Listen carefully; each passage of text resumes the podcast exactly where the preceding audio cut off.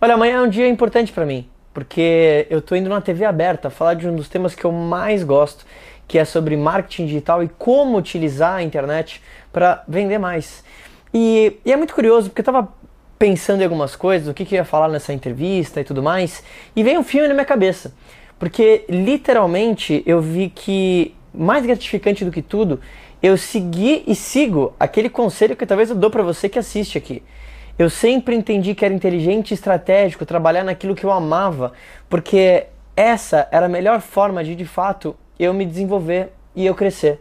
Então eu pensei o seguinte, pô, por que não talvez compartilhar um pouco da minha história com você, que talvez está me seguindo há pouco tempo, que talvez se inscreveu no canal do YouTube há pouco tempo, para você ter uma noção do panorama, eu, vou, prometo que vou contar isso de uma forma um pouco mais curta. Mas basicamente, é, eu lembro que desde pequeno eu conversava com meu pai, meu pai tinha uma empresa de confecção, né, fornecia baby doll, lingerie e outras coisas para empresas como Marisa, Pernambucanas, e era uma empresa que minha avó começou. E, e eu lembro que eu olhava para aquilo e, pelo amor de Deus, eu era muito grato pelo que aquele negócio deu para mim, né, na, na infância e tudo mais. Mas, ao mesmo tempo, eu olhava para aquilo, aquele negócio familiar, e não me via envolvido naquilo de nenhuma forma. Porque era completamente o oposto daquilo que eu tinha na minha cabeça, do que eu gostaria de fazer ou de que eu amava fazer. Eu, desde pequeno, sempre fui muito ligado à música. Tem alguns vídeos meus que eu, eu, eu vou pegar esse vídeo para você ver. Tá eu de, de cuequinha tocando em casa, tocando um pianinho, e eu falava que eu ia fazer o show. E, e, eu falava que era o Bruce Wayne. Então eu sempre tive esse lado criativo desde pequeno e é o lado que me acompanha até hoje. E aí eu comecei a, a, tocar, eu já sabia que eu queria fazer algo relacionado com isso, sempre tive essa paixão por estudar e desde pequeno eu sempre fui muito autodidata. Eu sempre é, eu lembro que eu fui uma das primeiras pessoas da, da, da, minha escola a mexer na internet, começar a dominar aquilo. Eu gostava muito desse lance da tecnologia. E aí na música eu já comecei a fazer aulas, comecei a tocar, né, lendo algumas revistinhas e fui me desenvolvendo. E quando eu entrei no Conservatório Souza Lima para aprender a, a tocar guitarra de fato, eu tive um professor que foi o Vandré Nascimento e eu falo que ele é meu, meu mentor de vida, assim, porque o Vandré foi uma pessoa que realmente me ensinou a como tocar guitarra. E isso me mudou completamente, porque depois de um tempo aprendendo a ter aula com ele, ele me chamou para fazer parte da banda dele. E isso foi muito importante para mim, eu devia estar ali com 15, 16, porque eu era o cara mais tímido da escola. E quando esse convite aconteceu, eu entendia que eu precisava enfrentar esse medo, porque a timidez era uma merda, porque ela me impedia de fazer coisas que eu gostaria de fazer. E mesmo né, com medo e tudo mais, eu lembro que eu fiz uns primeiros shows com eles e era horrível. Preciso achar isso, era eu parado, tocando guitarra com medo. Mas eu fiz. E depois disso, eu comecei a criar contatos, eu comecei a aprender a, mais sobre, sobre música e tudo mais. E aí, anos depois, quando eu fui entrar na faculdade, eu entrei na faculdade com 17, fiz administração de empresas na PUC em São Paulo. É...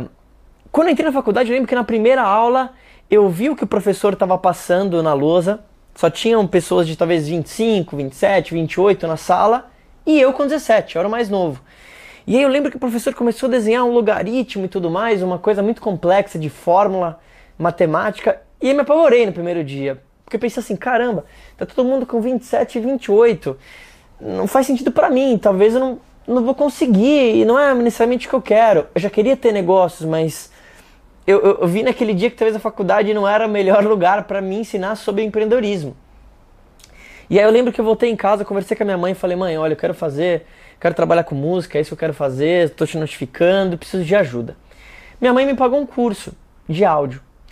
E aí, em paralelo com a faculdade, eu ia fazendo esse curso. E olha que curioso, eu lembro que no primeiro dia que eu fiz, comecei a fazer esse curso, eu encontrei duas pessoas conversando. E uma dessas pessoas estava perguntando para outra sobre um software. E eu interrompi a conversa, que não era muito do meu feitio, porque eu era um cara muito tímido, e eu falei para a pessoa assim: olha, essa dúvida que você quer resolver é assim, assim, assado. A pessoa me agradeceu. Passaram alguns meses. Eu estou andando perto do metrô na Rosa, em São Paulo, para ir para esse curso depois da faculdade, e eu esbarro em alguém na rua.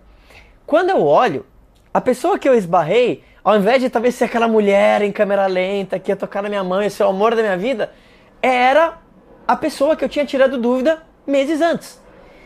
E olha só como são as coisas. Eu digo que eu nunca precisei procurar emprego ou nada do tipo.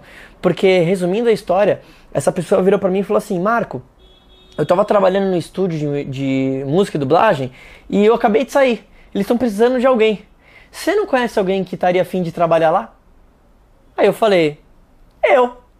E aí, foi assim que eu consegui meu primeiro emprego. E tenho meu primeiro cheque até hoje: 170 reais.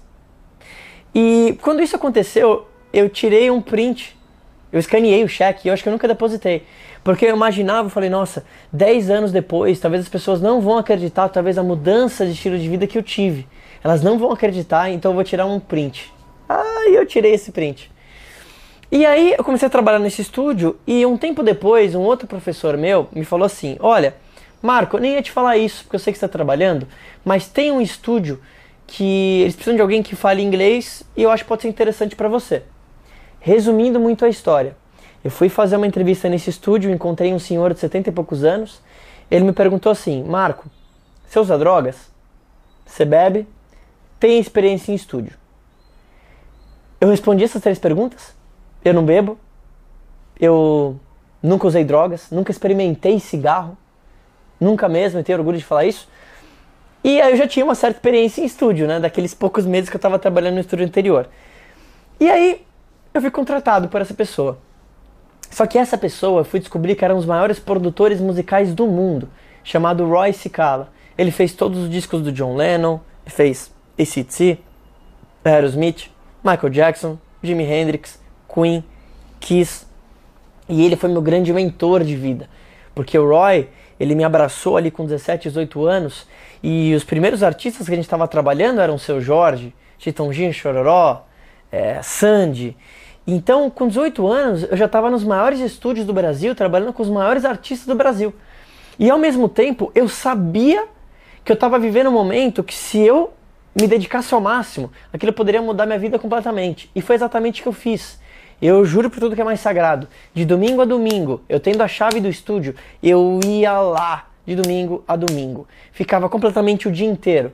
De fim de semana, eu às vezes 11 horas da noite saía da minha casa pegava o último ônibus e ia pro estúdio, ficava lá até as quatro da manhã e voltava de táxi com dinheiro que quase não tinha, porque eu pegava todo e qualquer momento para estudar. E isso vale para você em que sentido?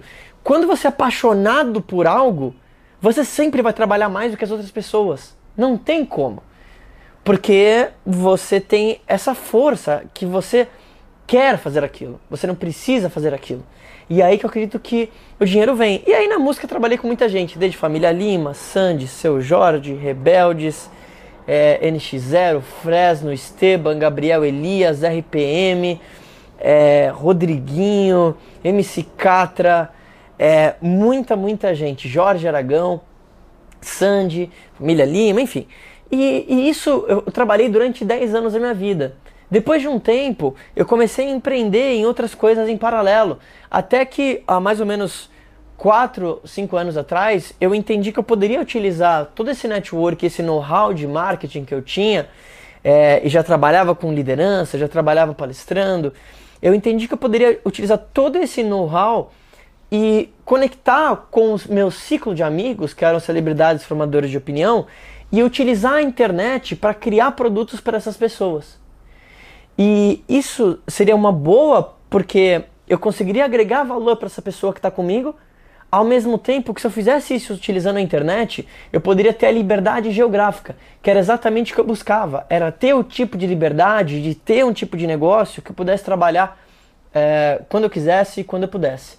Então, foi aí que eu, eu, mudei essa jornada e eu compartilho com você, até emocionado, porque para mim foi difícil virar essa chave, e apesar de fazer música ainda, é de falar assim: olha, eu vou falar agora sobre marketing, vou me tornar um especialista nisso.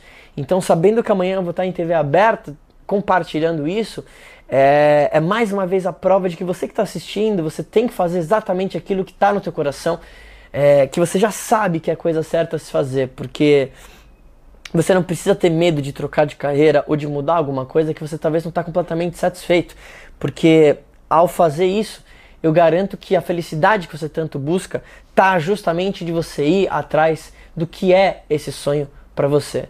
Então, queria que eu te compartilhar hoje um pouquinho da minha história. Espero que você tenha gostado.